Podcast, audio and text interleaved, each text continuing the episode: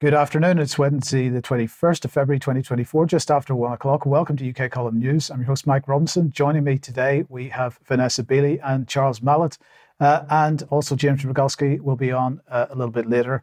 Uh, we're going to get kicked off today, Vanessa, with the question of a ceasefire in Gaza. Um, what's the latest?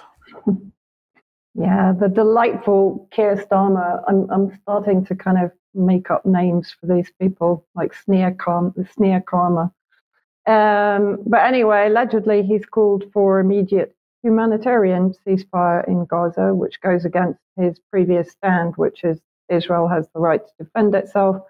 Um, and if we can just move on, I can um, just have a look at what Labour has now called for an immediate humanitarian ceasefire in Gaza for the first time in an attempt to head off what threatens to be the biggest rebellion against Keir Starmer since he became party leader. So nothing political about this decision at all, sarcasm intended. Opposition whips published a 237 word amendment to a Scottish National Party motion on Tuesday, setting out the party's stance on the Middle East crisis, which they hope Labour MPs will um, back instead of a separate amendment from the SNP, calling much more bluntly for a ceasefire a Labour Party spokesperson has made the following comments to various media outlets, including the BBC. Um, so he's he's reiterating the amendment calls for an immediate humanitarian ceasefire, whereas in reality the SNP is calling for a ceasefire. Um, humanitarian ceasefire to me means a pause in hostilities um, which will not be respected as it hasn't been historically by Israel and will then allow Israel to continue with the genocide immediately after. Um, the, the focus on the need for Israeli hostages to be released and returned quite extraordinary, considering that there's uh, an estimated 5,000 to 6,000 Palestinian hostages that have been taken both in the West Bank and from Gaza um, since October the 7th, of course, not mentioned. This is from Robert Peston, um, the ITV uh, political editor. He understands this was about 10 hours ago. Keir Starmer will order his MPs to vote against the SNP's motion calling for a Gaza ceasefire um, because he hates the SNP's charge that Israel is engaging in the collective punishment of Palestinians, despite the fact that the ICJ has deemed it a plausible genocide. Starmer is still not um, admitting that. Um, he knows many of his MPs will rebel against this three line whip. The stakes will be highest for members of his front bench team because they would be sacked if they vote in opposition to his instructions. So it's a gamble um, from Keir Starmer. It's certainly not a genuine desire to end hostilities against the Palestinians. And then bearing in mind the focus on the Israeli hostages, um, Israeli Finance uh, Minister Smotrich sparks outrage after saying returning Gaza hostages is not the most important thing. And we know that a number of hostages have been killed um, by the, the Zionist hostility and bombardment of uh, Gaza. Um, so, at a spontaneous demonstration following his remarks, a father of an 18 year old in captivity said, Anyone who thinks the hostages aren't important then let them kidnap your children and then you can talk. Um, basically, Smotrich, um, he said he was asked if returning the hostages was the most important thing, and he replied, No, it's not. Why do you want competition? Everything is important. And he then also said uh, on uh, Kan Public Radio, he is, of course, known as the far right finance minister under the Netanyahu coalition regime added that calls to release the hostages at any cost are incorrect and irresponsible statements. According to him, the only way to get back, get them back, is to defeat Hamas and increase military pressure even more. That's what brought about the previous deal. So, what does that, of course, mean? That's effectively a green light for uh, increased bombardment and ground invasion of Rafah in the far south of Gaza that's supposedly the safe area and the last remaining safe area that has been bombed heavily um, for at least a week now. Um, moving on, um, Algeria called for uh, a UN Security Council vote on Gaza ceasefire resolution. US, uh, this was a few days ago, says it will veto the resolution. Algeria was representing a number of Arab states. And sure enough, the US vetoed the resolution demanding an immediate ceasefire in Gaza. The UK abstained for the usual double act.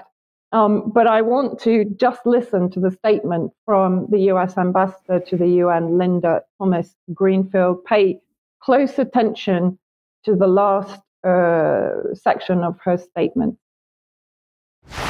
We intend to do this the right way so that we can create the right conditions for a safer, more peaceful future.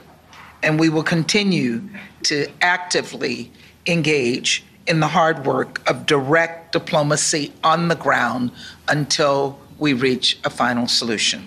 I think we can start with Ron. Interesting wording there, the use of the final solution, which of course is what we are witnessing the um, genocide of the Palestinians in Gaza and uh, in the West Bank. And the US basically vetoed the Algerian uh, resolution calling for an immediate ceasefire on the basis that they're actually working on a draft resolution.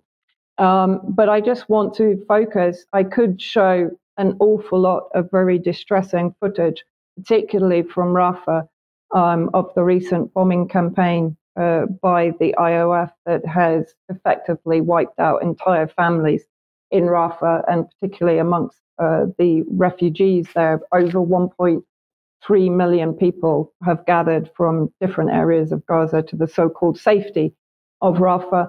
But I'm going to focus on uh, northern Gaza, the famine and starvation.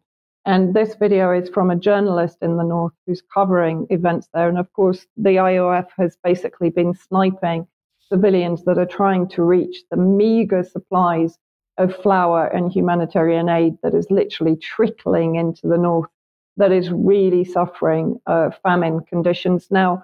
And there are reports that the IOF has effectively created a road cutting northern Gaza from southern Gaza um, which will be occupied by the IOF forces. So effectively, there will be no escape from the south to the north and no escape from the north to the south from here on in. So this is a journalist um, in northern Gaza talking about conditions there. منذ أيام وأنا أبحث عن وجبة طعام واحدة ولا نجد وهناك مئات الآلاف من المواطنين لا يستطيعون الحصول على طعام أو شراب أو أي مقومات للحياة. نحن في المرحلة الأشد والأصعب على أبناء شعبنا هنا في شمال غزة. الاحتلال يتعمد ذلك ويتعمد تجويع المواطنين هنا في شمال غزة ويتعمد منع دخول المساعدات والمواد الإغاثية والإنسانية. نحن الآن في كارثة والأمر يشتد الآن علينا يشتد بشكل كبير. لا نستطيع أن نجد ما نسد به جوعنا وجوع أطفالنا وجوع عائلاتنا And in Rafah, also, um, Egypt has basically not been opening the Egyptian Rafah border into Gaza to allow humanitarian aid in. And there is um, increasing uh, starvation even in uh, Gaza, uh, Rafah itself. This is just a very quick video released today of people in Rafah trying to um, get bread uh, from uh, the supply.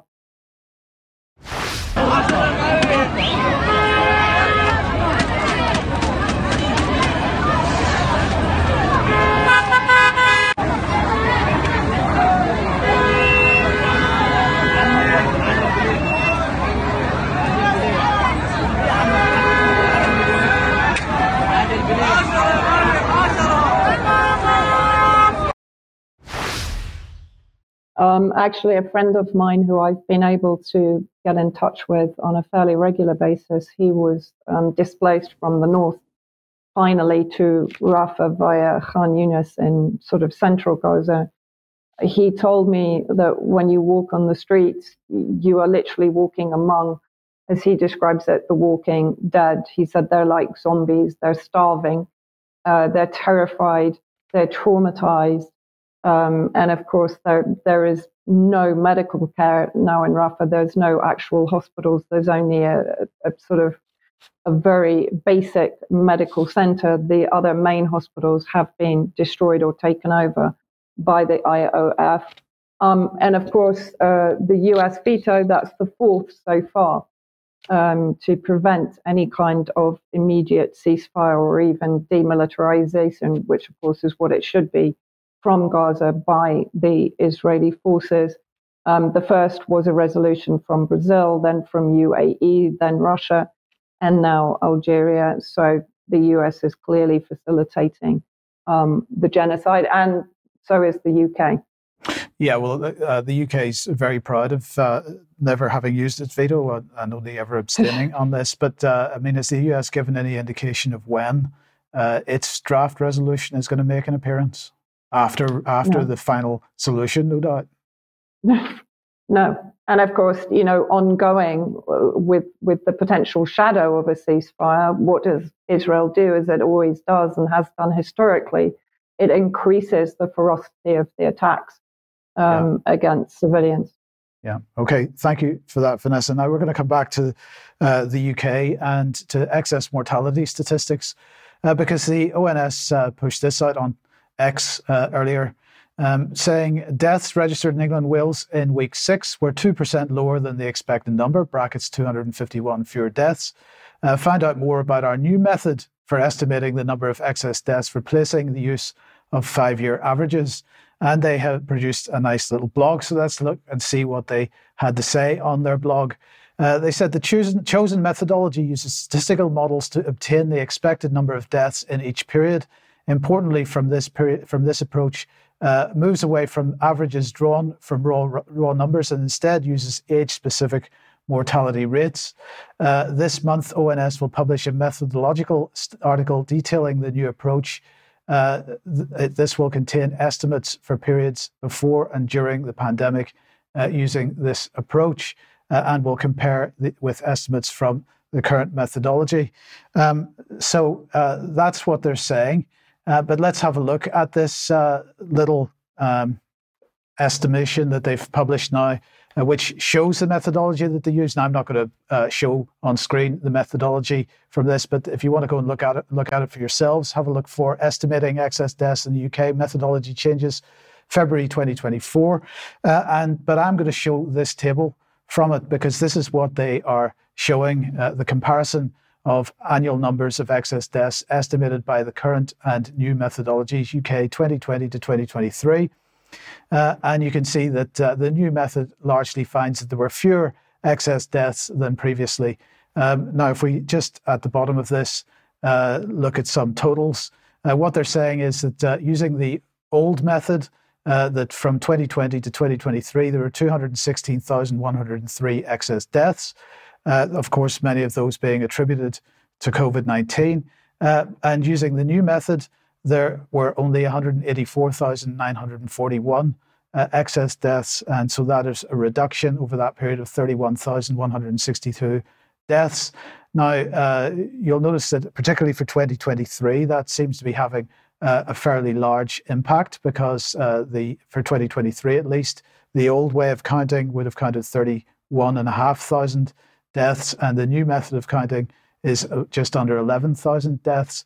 Um, so you can decide for yourselves uh, whether this uh, new methodology is the correct one or not. I'd be interested to see whether uh, what various academics think of this. But the point here is, of course, that what we saw uh, was the manipulation of excess mortality figures by the ONS during the course of the so-called pandemic, anyway, because uh, they adjusted uh, the time period that the five-year average was calculated over uh, in the course of that period of time. So, um, well, I'd be interested to get. I'm looking forward to hearing what various other people have to say about this. Uh, in the meantime, of course, uh, we've got the pandemic treaty and all the associated uh, material with that. Uh, and first of all, I want to uh, bring this on screen. This is a briefing document with respect to a paper which has been published called REPPARE uh, and uh, this is called entitled Rational Policy Over Panic the evidence base of the pandemic preparedness agenda does not support the current urgency. Uh, and it says here international health institutions are emphasizing an urgency to prioritize prevention and response to pandemics. Pandemic risk is characterized as an existential threat to humanity and is being used to justify proposed amendment uh, to the international health regulations and a new legally binding pandemic treaty, uh, pandemic agreement. Sorry, uh, this agenda is supported by unprecedented annual financial requests for over $10 billion in new overseas development assistance and over $26 billion in LMIC's investment, with over $10 billion additional for One Health interventions. The World Health Assembly will vote on the World Health Organization instruments in May, June 2024. So I'd like to welcome uh, David Bell to the program, who's one of the authors of this report. Uh, and we'll just look at a couple more graphics from this uh, summary document in a second. But David, uh, welcome to the program. Um, tell us uh, what the motivation was for this paper in the first place. Produced by the REPPARE Project at the University of Leeds. Um, the, the motivation is just to get a honest look at the uh, the evidence base for the supposed you know, the urgency and the scope of um, pandemic risk. Uh, we're hearing, as you said, that from the World Bank, WHO, G20, that there's an exponential increase in risk, that there's an existential threat to humanity. Um, what we so we've gone systematically through the databases that these organizations are using and through their reports and the citations. And essentially uh, what they're citing and the database they're using don't show this at all. There's a increase in reported outbreaks over the last 60 70 80 years which fits very well with the fact that we can detect them now. We've we've invented pcr um, point of care rapid tests etc so we can detect things that we couldn't detect in the past. Over the last 10 to 20 years, there's a reduction in mortality and in the number of outbreaks in their own databases. So what they're telling governments and what they're telling the public is very different than the actual risk that um, their own data shows, which uh, essentially has surprised us. Um, the, the, the difference between reality and their wording is so great. Well, let me let me bring this uh, table on screen then, because this is from your document showing uh, events considered by the G20 to be major outbreaks, uh, 2000 to 2020, and the mortality associated with each of those. Uh, I, uh, I take it these are uh, World Health Organization statistics. so you know that that then brings into question why the urgency for this massive global infrastructure to be established. Well, yeah, the, the, the table is interesting, Mike. So it's the two left-hand columns that are provided by the G20's report, and the one on the right is the best numbers that we could put on that from the literature. Um, the, you know, the, the, scholarship of the report is such that they don't even give these numbers, but they characterize this as major outbreaks occurring every few years for the last 20 years. So we have on that table COVID at the top, which it appears is not a natural outbreak. I think that's fairly well accepted now. And then um, you have the swine flu, H1N1, which was far less lethal than the normal seasonal flu, about a quarter of the normal mortality in 2009. After that, for all these outbreaks, you have a total of about 26,000 deaths, and most of those are Ebola, which is confined to West Africa. So, this is a sort of information they're giving. This, you know, 26,000 deaths is about five days of tuberculosis in the world in terms of mortality. But this is all the major outbreaks that they can come up with for the last 20 years.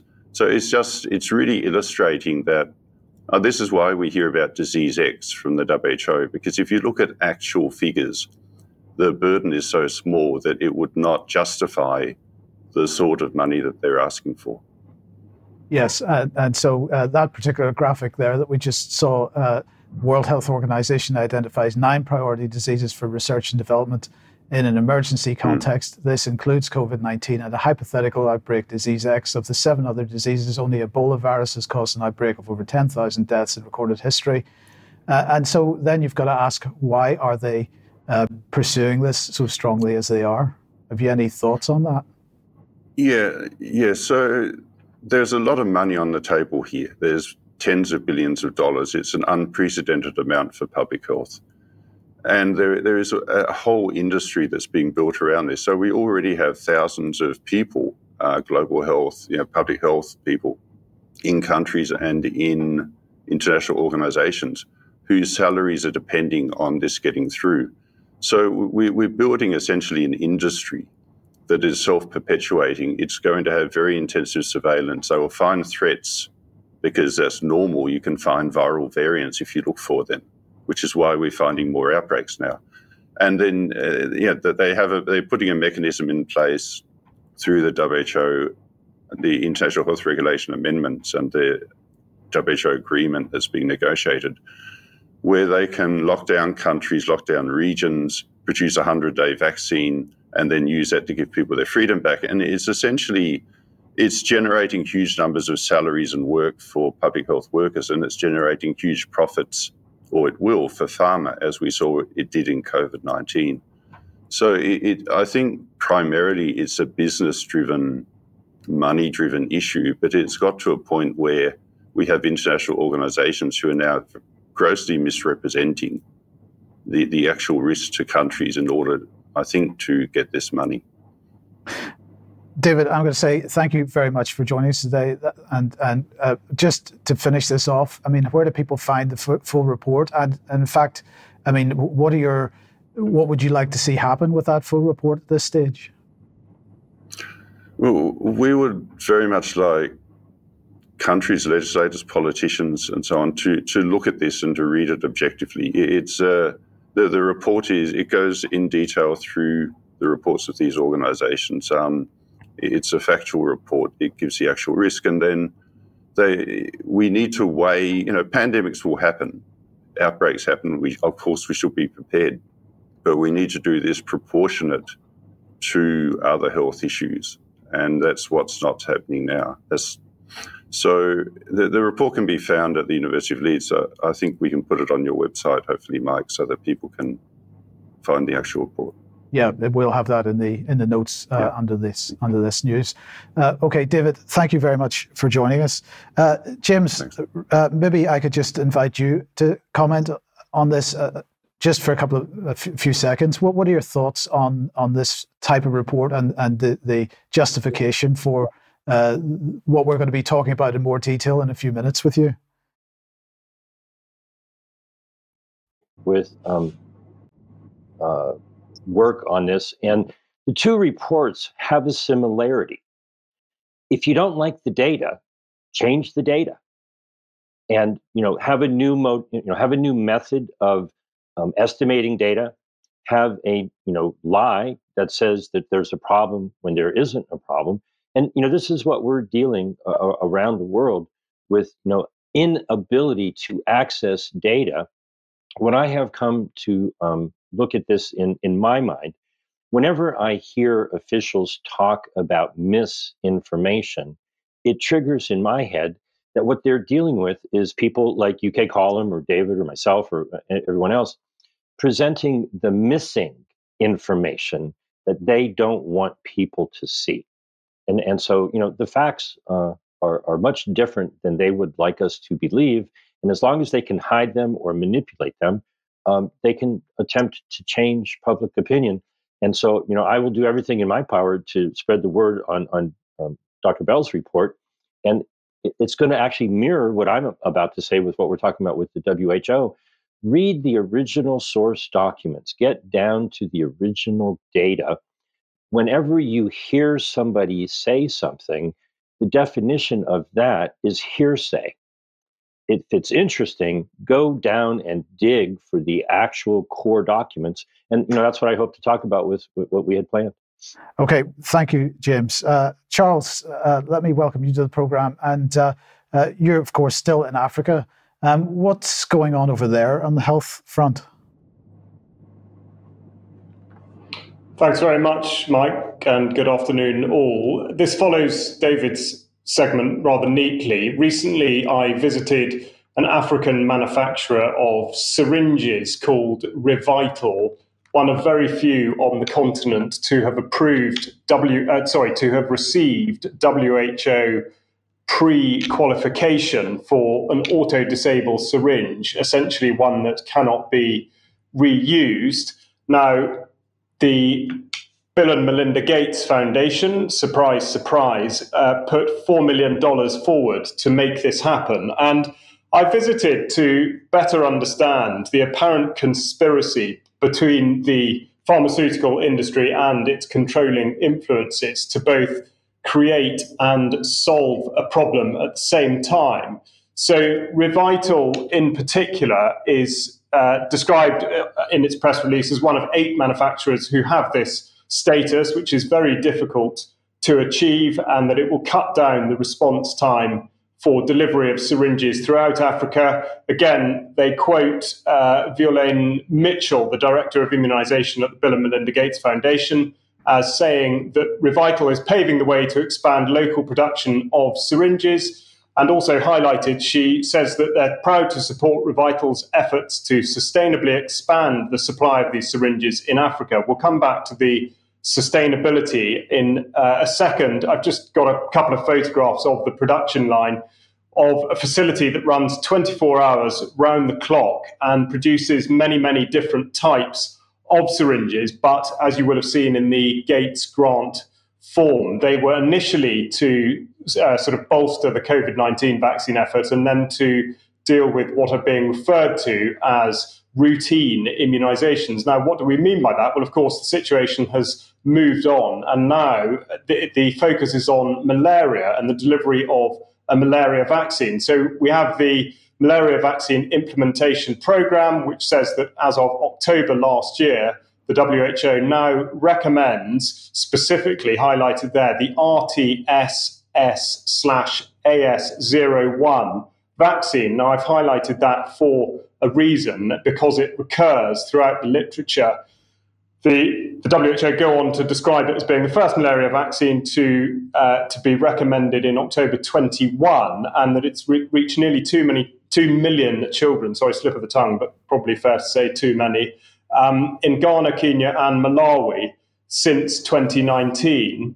Um, they, the WHO go on to talk about who develops and manufactures it. And this is where we begin to see what I'm referring to by, by way of a suggestion of a conspiracy. Of course, there is support here from the Bill and Melinda Gates Foundation, just as there was for the manufacturer of syringes.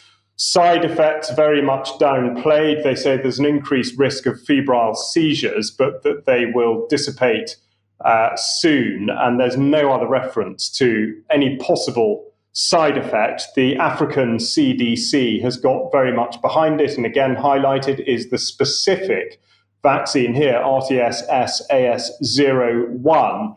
Um, they do at least uh, concede that it shows only partial protection against malaria in young children. But of course, that's where the focus lies, is on young children. Now, what I should do specifically for the audience that may not have traveled to an area that's regarded as being a malarial zone or had any experience with malaria is that malaria is described here by the CDC as being something that has symptoms that are generally non-specific and there are many things listed fever headache malaise uh, neurological complaints pretty much anything and it finishes with the diagnosis of malaria should also be considered in any person with fever of unknown origin, regardless of travel history. Well, that's, a, that's an absolutely enormously blank canvas and very much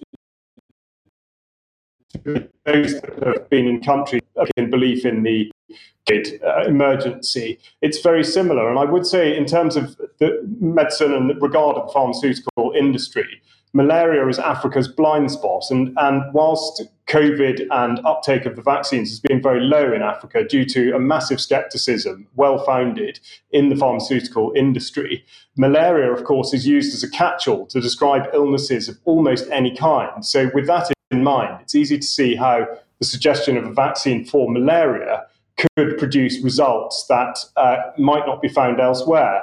Um, and again, just at the bottom of that slide there, get the CDC suggesting that despite the fact these could be symptoms of anything, patients suspected of having malaria should be urgently evaluated. So we wind the clock back now to 2013 to see where the partnership between GlaxoSmithKline and the Bill and Melinda Gates Foundation started.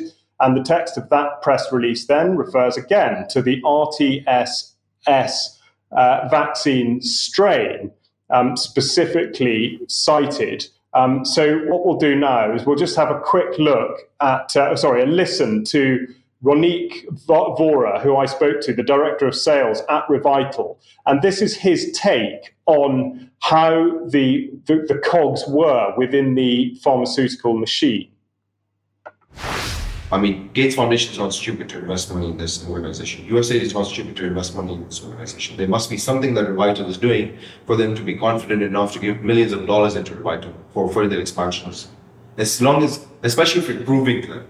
And all of these organizations at the end of the day are kind of linked to each other. Yes. Gates Foundation can call UNICEF in a jiffy and say, hey, how's Revital? What do you think about this? They can call FIND, they can call PATH, they can call IFC, EFC, they can call any of these guys and say, hey, what, we're looking at investment. What do you think about this?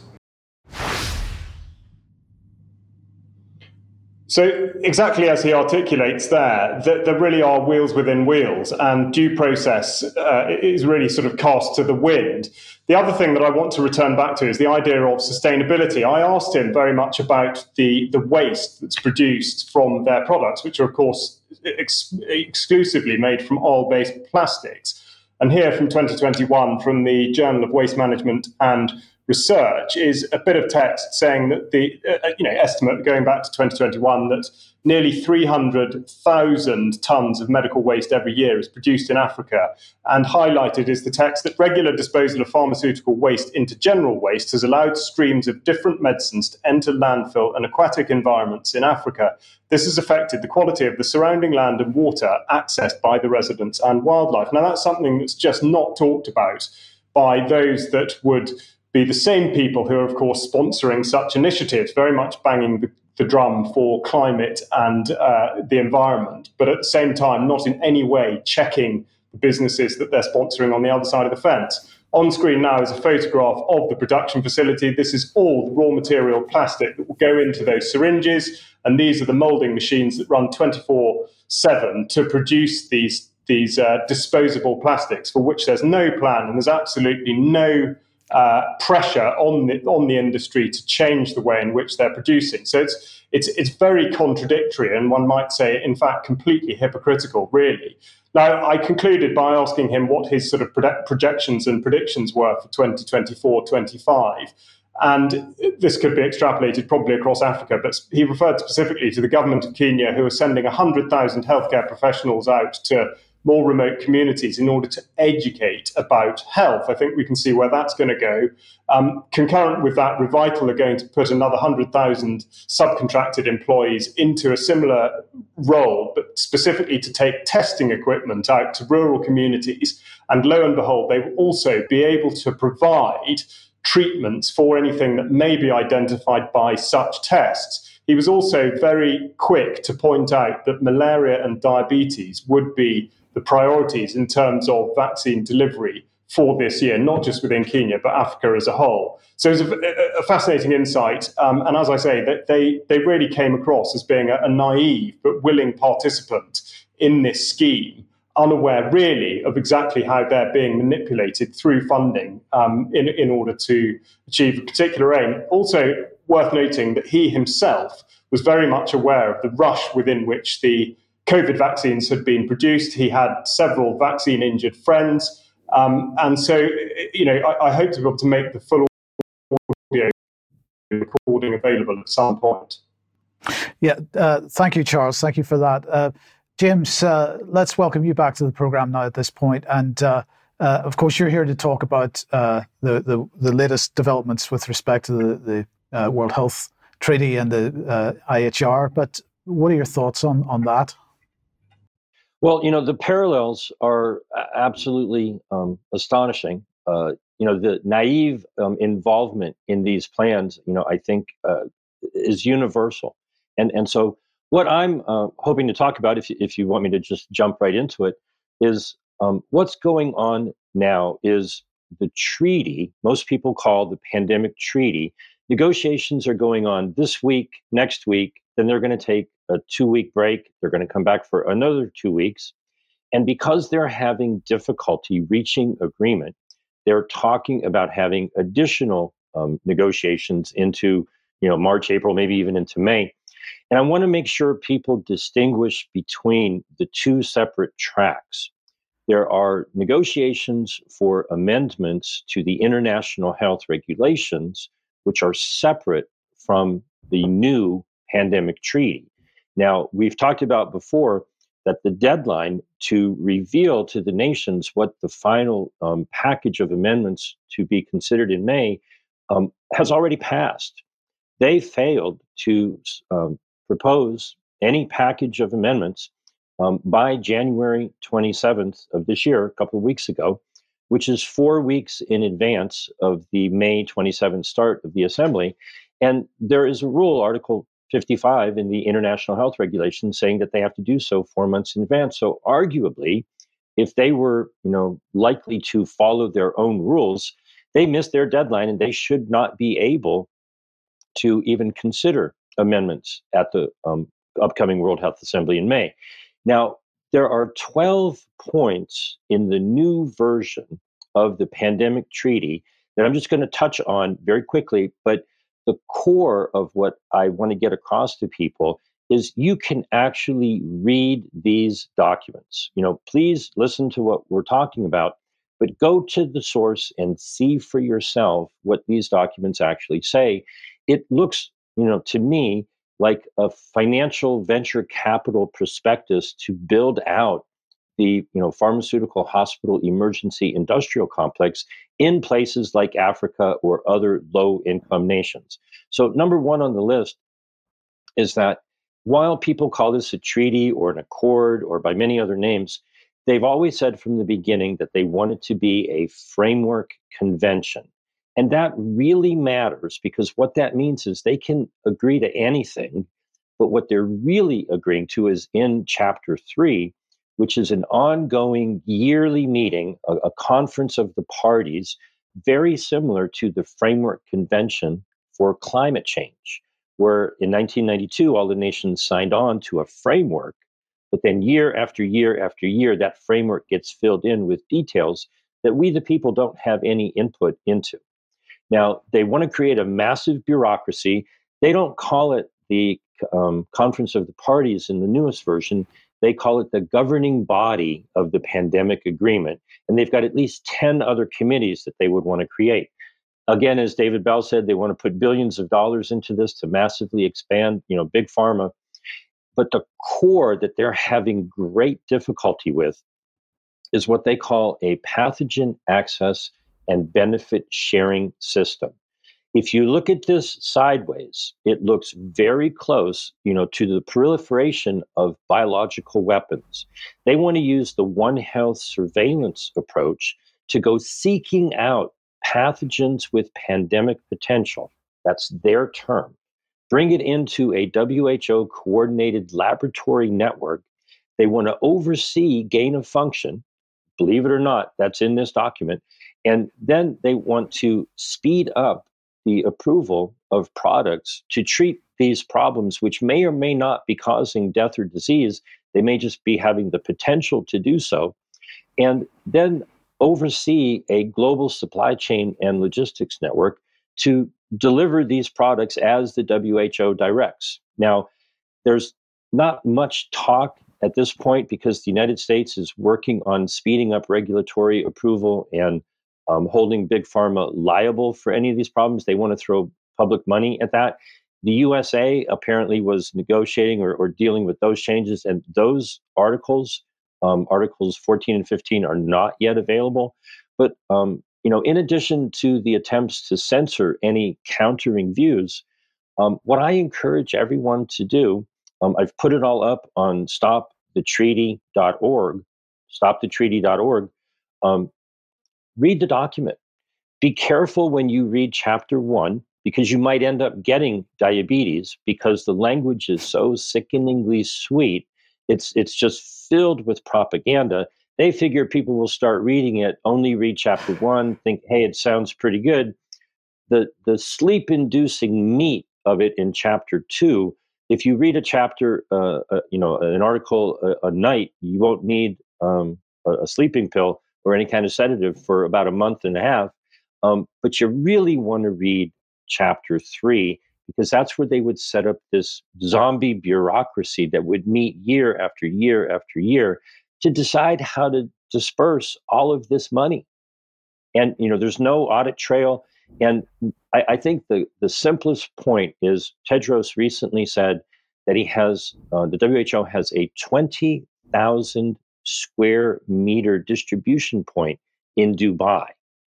Just think about how many you know f- soccer fields that might be, and imagine how much it would cost to get contracts to fill such a facility with pandemic related products. This is a business deal and it's as corrupt as anything you could possibly imagine. You know, this is organized crime in its development phase.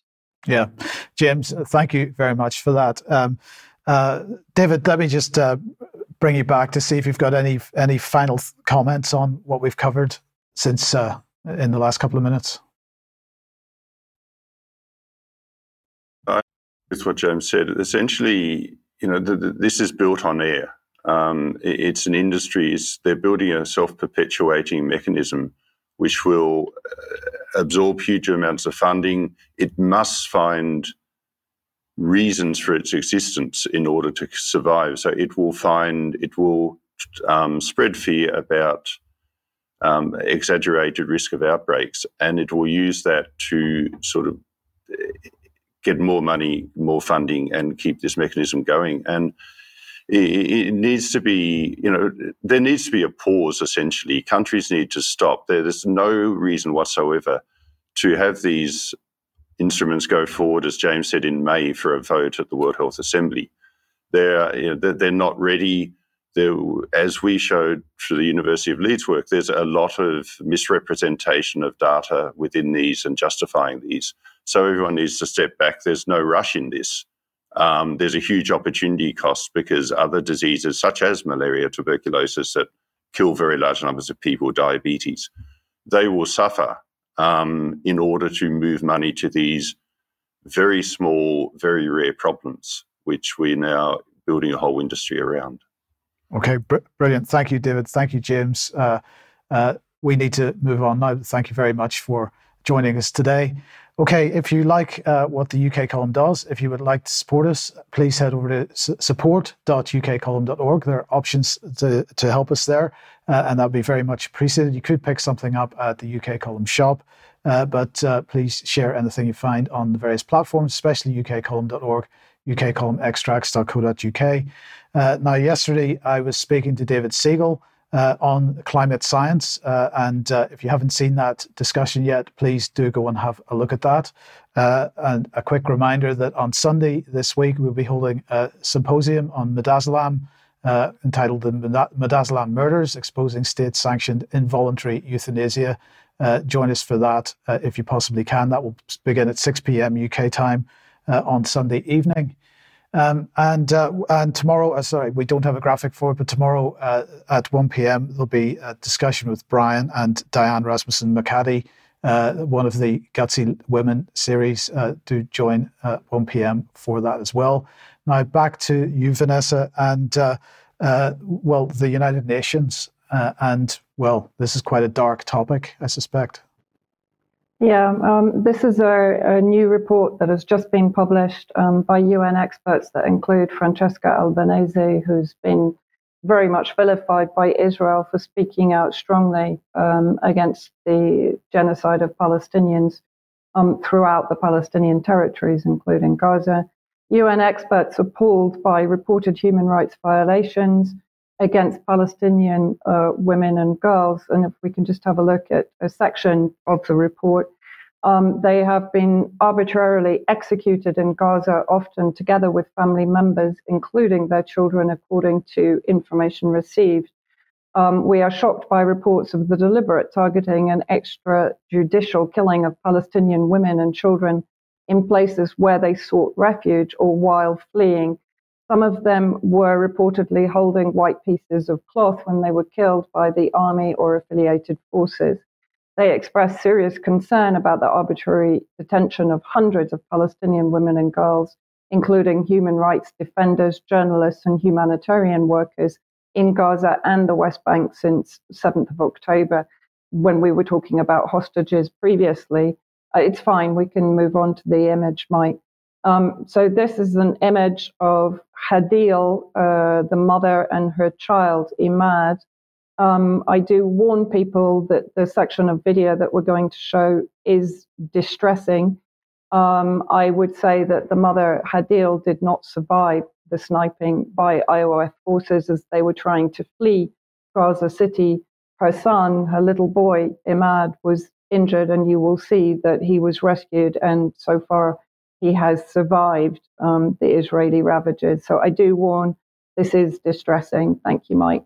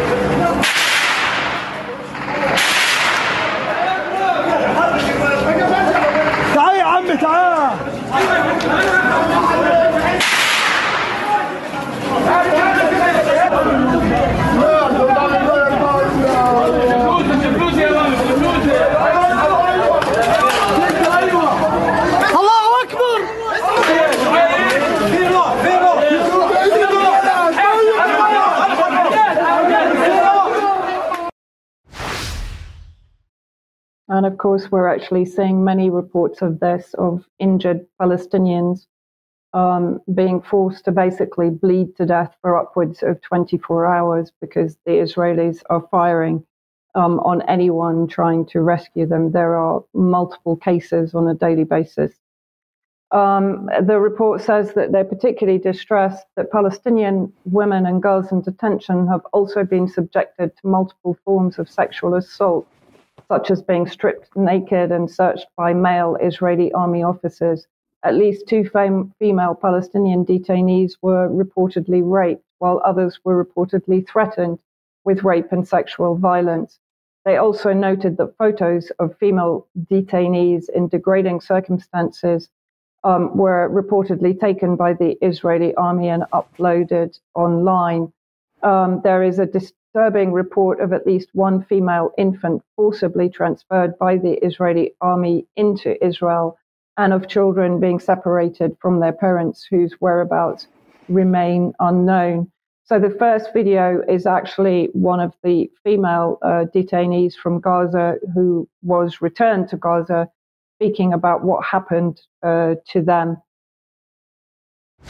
خدونا على المعتقل. كانوا يمسكونا زي الكلاب يمشونا من شعورتنا هيك.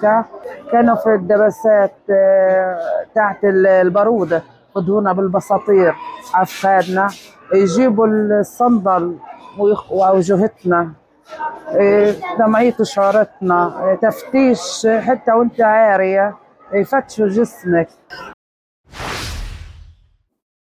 Uh, this kind of humiliation is extremely disturbing um, for these Palestinian women, but also for the men who were forced to actually witness the humiliation of the women. You will see that this testimony, um, the guy is visibly disturbed by what he he saw and by the the absolute abuse of the women prisoners that were alongside him. هذا تفاصيله لا. كان من ضمن الأسيرات اللي معنا أسيرتين مرقوهن علينا داخل القسم أو داخل المعتقل اللي إحنا كنا فيه اللي هو خيام عاريات. لا يوجد عليهم سوى الأواعي الداخلية. أنا واحد من مشاحة بنطلوني في هذيك اللحظة أرمي اصله فيه البنت تعرضت للعقاب لمدة ثلاث أيام متواصل تحت تعرض الضرب. واحدة من الأسيرات بعد ما طلعت من عند المخابرات أو من تحت التحقيق مرقت شعرها طويل طلعت شعرها مقصوص فيش لها شعر. عارفين أنتوا هذا الكلام لوين بصل؟ لا عارفين انت يعني ايش معنى؟ انه انت تعبر نسائنا تتعرى امامنا بدون اي I mean, you know, the longer that, that this genocide continues and the more of these reports come out, that what we're watching um, minute by minute is, is quite horrific. Yeah, okay. Thank you for that, Vanessa. Uh, Charles, let's come back to you and uh, move back to Africa and Addis Ababa, the African Union Summit taking place. That's right, Mike. The uh, annual summit has just concluded in Ethiopia, the African Union, which gives us the chance to evaluate the suggestion that uh, multipolarity may challenge the world order. If so, how and to what end? So uh, we just look at uh, as a reminder, Agenda 23, which is supposed to be the driving force behind the direction of the African Union at the moment, highlighted text suggesting that it's focused on decolonization uh, and that Agenda 20, 2063 is built on existing African frameworks, programs, and declarations consultations with a broad spectrum of African stakeholders. Indeed, that is the case. We see here a tweet from the African Union Education Programme saying that the theme for the year is education in Africa. But already there's mention of the UN Sustainable Development Goals, uh, reference to SDG 4 targets. So we see exactly what sort of meddling is there in this apparent era of decolonization. And we've got the UN Conference on Trade and Development urging governments to create widespread adoption of digital technologies. The uh, AU themselves talk about the implementation of the 2030 agenda and Agenda 2063. So, huge overlay there.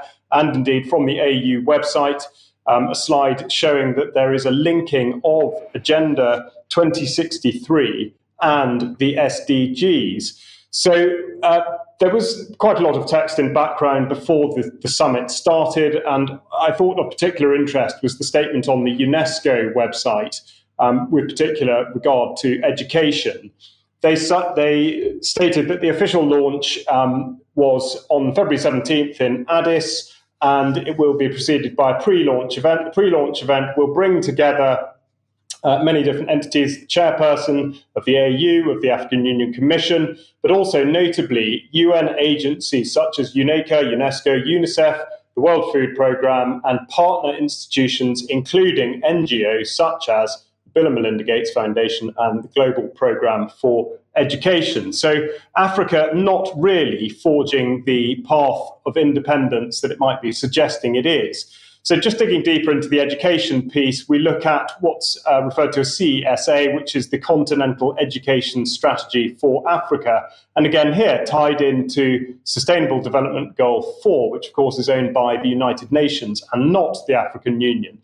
This comes from the AU Digital Education Strategy and Implementation Plan from September 2022 and quite rightly, they say that education is a sector that is fundamental to all other sectors. But uh, in common with what we're seeing across the more developed world, there is this obsession with digital technology being used to access information and public services highlighted there. And of course, the suggestion that people must be able to confidently participate in the digital economy. Again, like with so many of these digital initiatives, there's no sensible or rational articulation of why a digital platform is either necessary or better than the existing uh, form of that particular identity document or format. So um, the, the AU keeping us guessing there. But what they do go on to refer back to, again, exactly like in the developed world, is that digi- digital education is vital for recovery and resilience in post COVID 19 Africa. Essentially, we wouldn't be we are now without having. It. So the vultures are given the opportunity to circle with this in mind. So, just a, a quick portfolio of those that are now sniffing about in the, in the sort of digital education environment. Here we've got DEA, Digital Education uh, Africa Network. Um, also more familiar, the Oracle Academy, referring to its ninth uh, African Summit, which was just last year, and then of Blair Institute and its Digital Academy, which Ben Rubin has spoken about in uh, recent UK column news. Um, Oracle, of course, will, I presume, stick in the mind of, um, of many members of the. And here's the president of Kenya, William Ruto, um, tweeting just at the end of January about a partnership between government of Kenya and Oracle. Uh, worth noting that the president of Oracle is called Scott Twaddle. Ruto goes on to suggest that this underscores Oracle's commitment to aimed at deli- uh, sorry, driving the digital transformation of government, public institutions, business startups. But of course, what he fails to do, again, is explain why that's necessary, especially in a country that has such limited resources and indeed access to the very digital services that people are supposed to be able to utilize. So, just a reminder of the direction in which these things going. And even though the focus is education, of course, the moment we start to use references to companies such as Oracle, we're reminded of the Tony Blair Institute and Oracle back in 2020 launching a vaccine management cloud, uh, and indeed related very much to that and being rolled out in parts of Africa is the concept now of digital identity being something that's foisted upon uh, a child at birth and works in conjunction with uh, an immunization record. So here we have the United Nations blowing the horn for Identity for Africa, ID for Africa, and look where they've had funding from the Bill and Melinda Gates Foundation. So again, no great surprises there. What I would like to draw your attention to at the moment is that Gates, although he doesn't declare it on any of his websites, at least I couldn't find a reference to it, is that he is now advising the government of Kenya at the moment on the rollout of their digital provision for identity, which they're calling Maisha Namba, which essentially is roughly translates as a number for life. That's a progression from what was uh, Huduma Namba, which was uh, a service number. But they've had trouble all the way with this in terms of their use of data. And so it's, it, it's worth noting that the High Court in Kenya, reported here on biometricupdate.com, cites the obstacle in the path raised by the High Court, saying that the lack of a data protection impact assessment has scuttled the Kenya government's rollout of the Maisha Namba National Digital ID project, with the country's High Court ruling it must pause the court intervention is a repeat of a decision that ultimately marked the beginning of the end of the digital ID scheme's predecessor, Huduma Namba. And they go on the implementation of the associated chip bearing physical identity card, digital ID, unique personal identifier, and the National Master Population Register must all halt until the project is compliant with Kenya's Data Protection Act. Now, I strongly suspect, like you do, that that obstacle will be cleared before a huge amount more time elapses. But nonetheless, notable that the court has actually stood up and said something to, uh, to, at least check the progress of this rolling out. So, again, to go back to the question I posed at the beginning about multipolarity and indeed whether we do see it, I would say from what we've just been through that in actual fact we're seeing really a neo colonization and a new scramble for Africa, but particularly for digital Africa, and that in fact all routes really lead to the same place, and that the sense that there is any degree of multipolarity for any benefit to anybody is a highly questionable point of view. Charles, thank you very much for that. Now, uh, in uh, James Roguski's 12 Reasons to Stop the Treaty, number 12 is censorship. Uh, and uh, uh, so let's just talk about censorship to finish off the program today. of course, we'll start off with uh, Julian Assange uh, and his court case uh, going on yesterday. It's continuing today. Uh, yesterday, defense lawyers were arguing that uh, there's no evidence anyone had been harmed as a result of what WikiLeaks had done. Uh, they cited some case law talking about uh, or suggesting that prosecuting a journalist for doing what he did was unprecedented and so on. Um, but they were focusing quite. This is, by the way, on screen at the moment is, is some of the people that were there uh, this morning or yesterday. I, I, think this was yesterday. But let's just have a look at some of the, the comments from the uh, from the defence because they were making the point that uh, the previous judges in the previous hearings uh, had been talking about uh, domestic legislation with respect to whether Assange should be extradited to the United States or not, and they were saying that.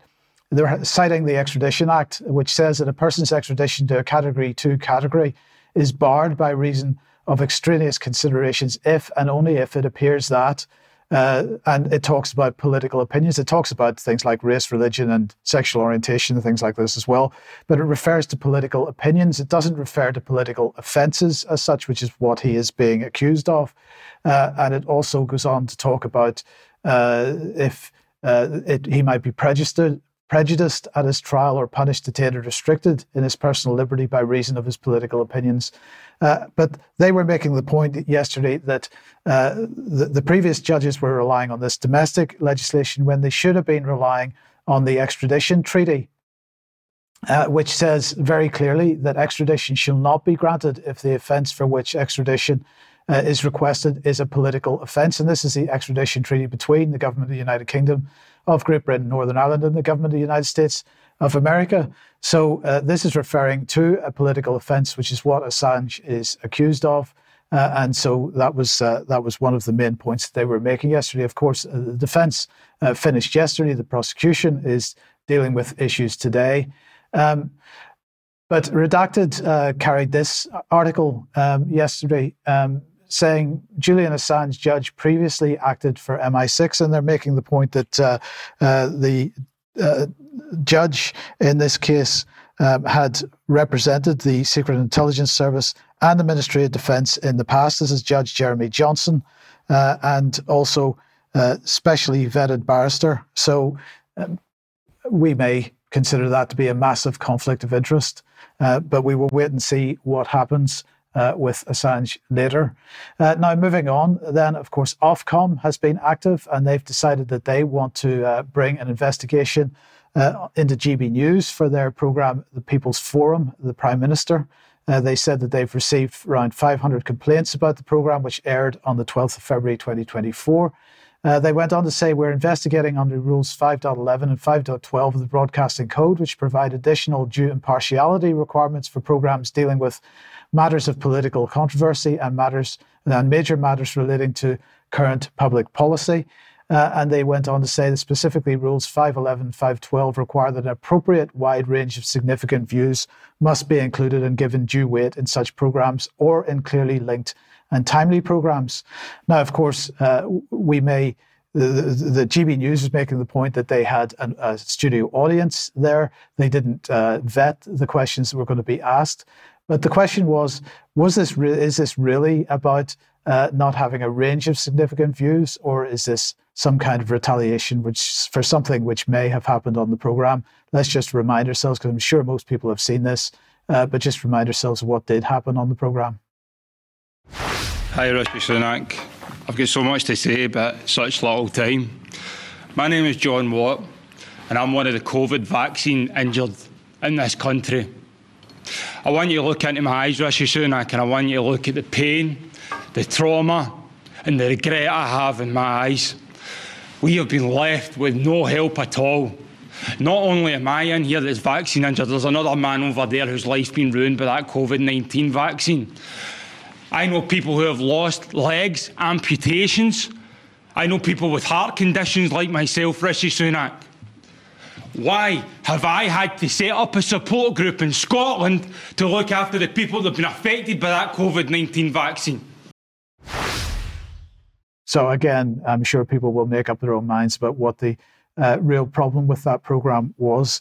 Um, and then finally, uh, just to end with this, because the UK has announced uh, the new UK Australia Cooperation in Online Safety and Security Memorandum of Understanding.